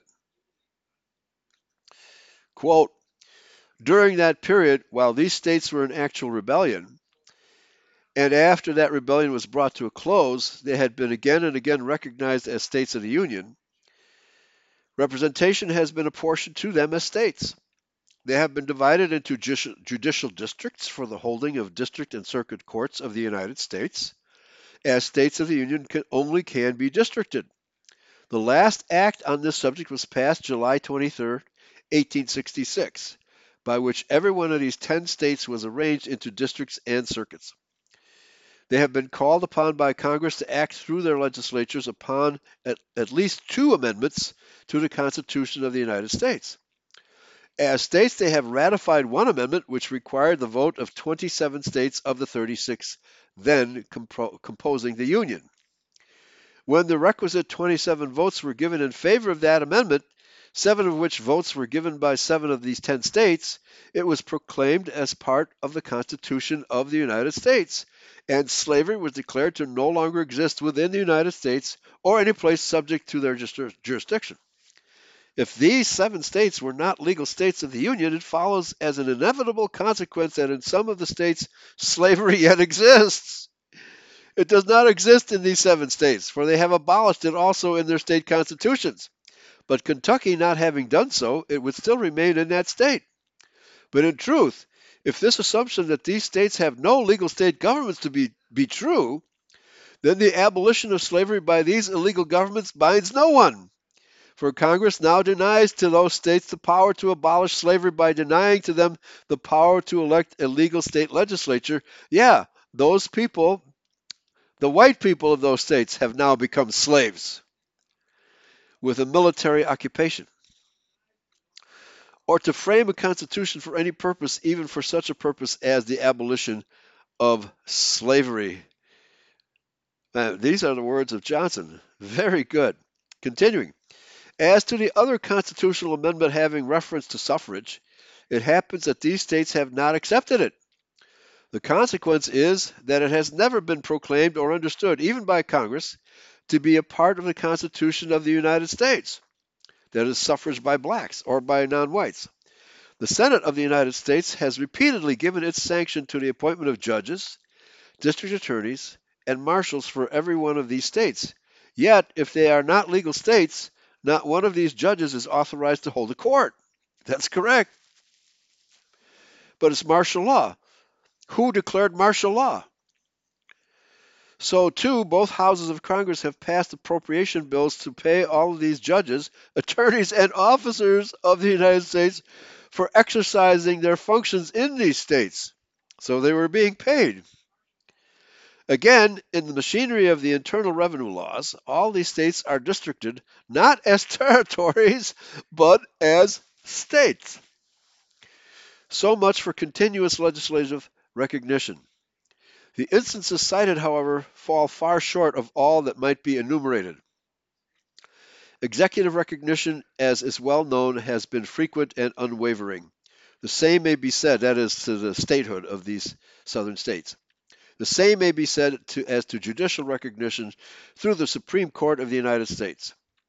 To me, these considerations are conclusive of the unconstitutionality of this part of the bill before me, and I earnestly commend their consideration to the deliberation judgment, the deliberate judgment of Congress, and now to the court. So, in other words, he vetoed the 14th Amendment,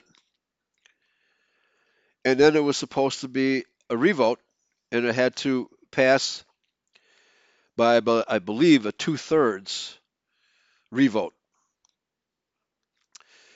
Continuing with his statement, within a period of less than a year, the legislation of Congress has attempted to strip the executive department of the government of its essential powers. Now, but Johnson was commander in chief. He could have taken command of the army and arrested these uh, radical abolitionist senators and Congress critters. He could have done that. Why didn't he do it? Continuing. The Constitution and the oath provided in it devolve upon the President the power and duty to see that the laws are faithfully executed. The Constitution, in order to carry out this power, gives him the choice of the agents and makes them subject to his control and supervision. But in the execution of these laws, the constitutional obligation upon the President remains. But the powers to exercise that constitutional duty is effectually taken away. How? How is it taken away?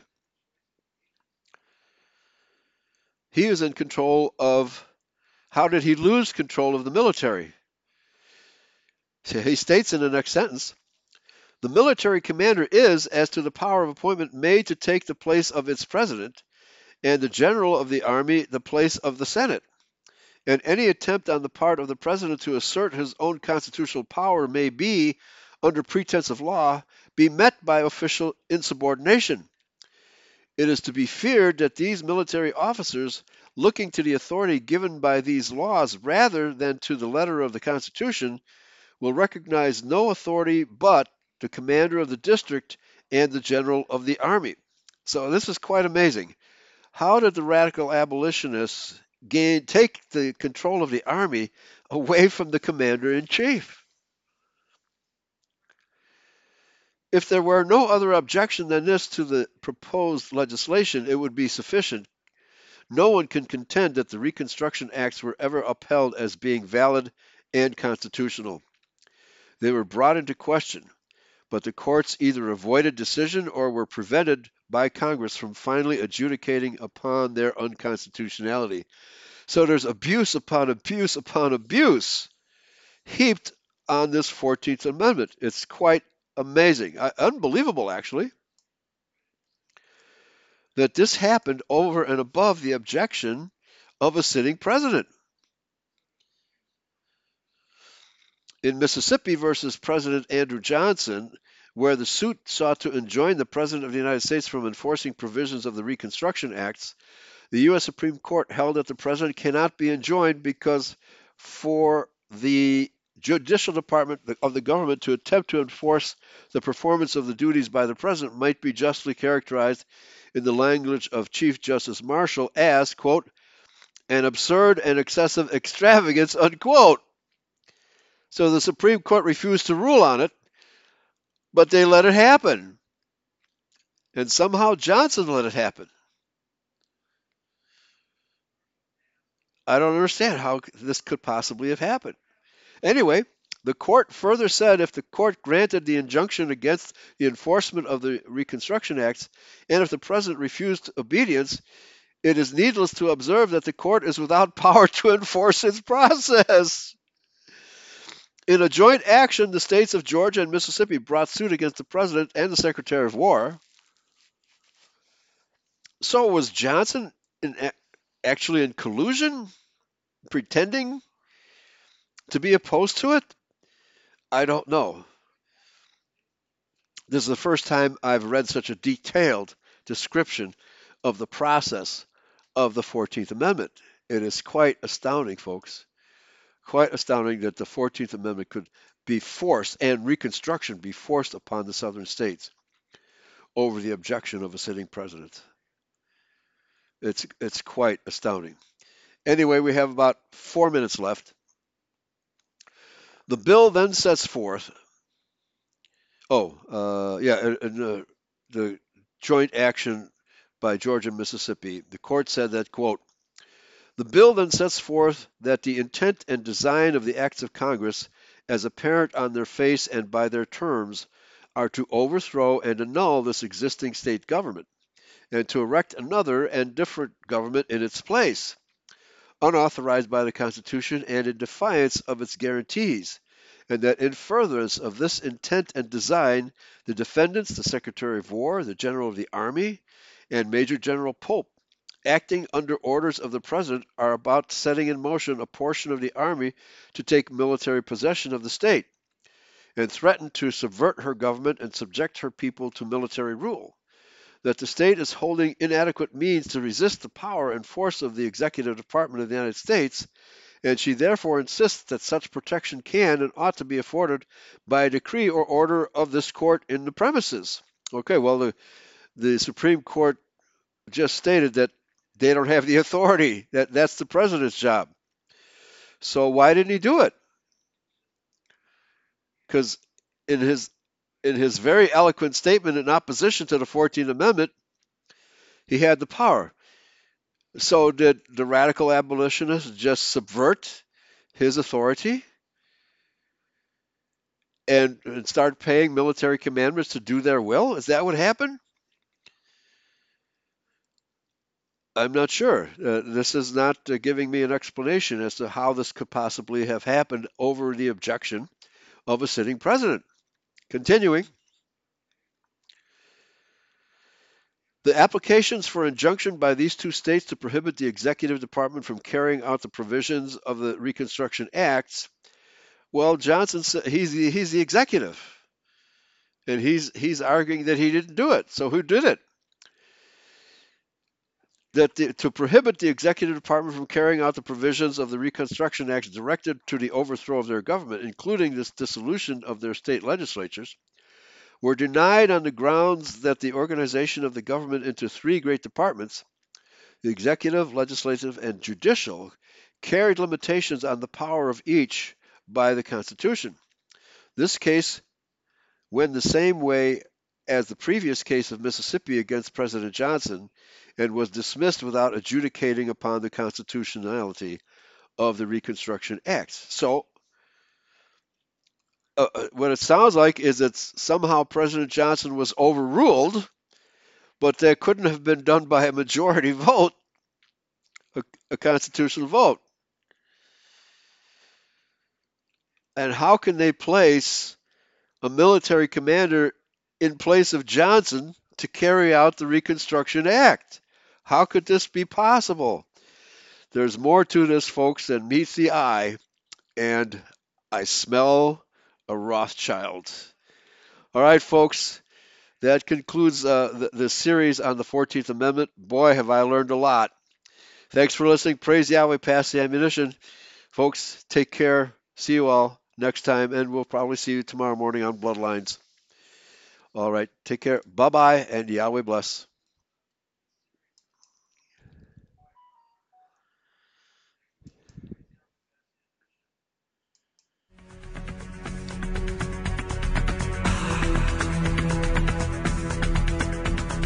Free people will never remain free if they are not willing, if need be, to fight for their vital interests.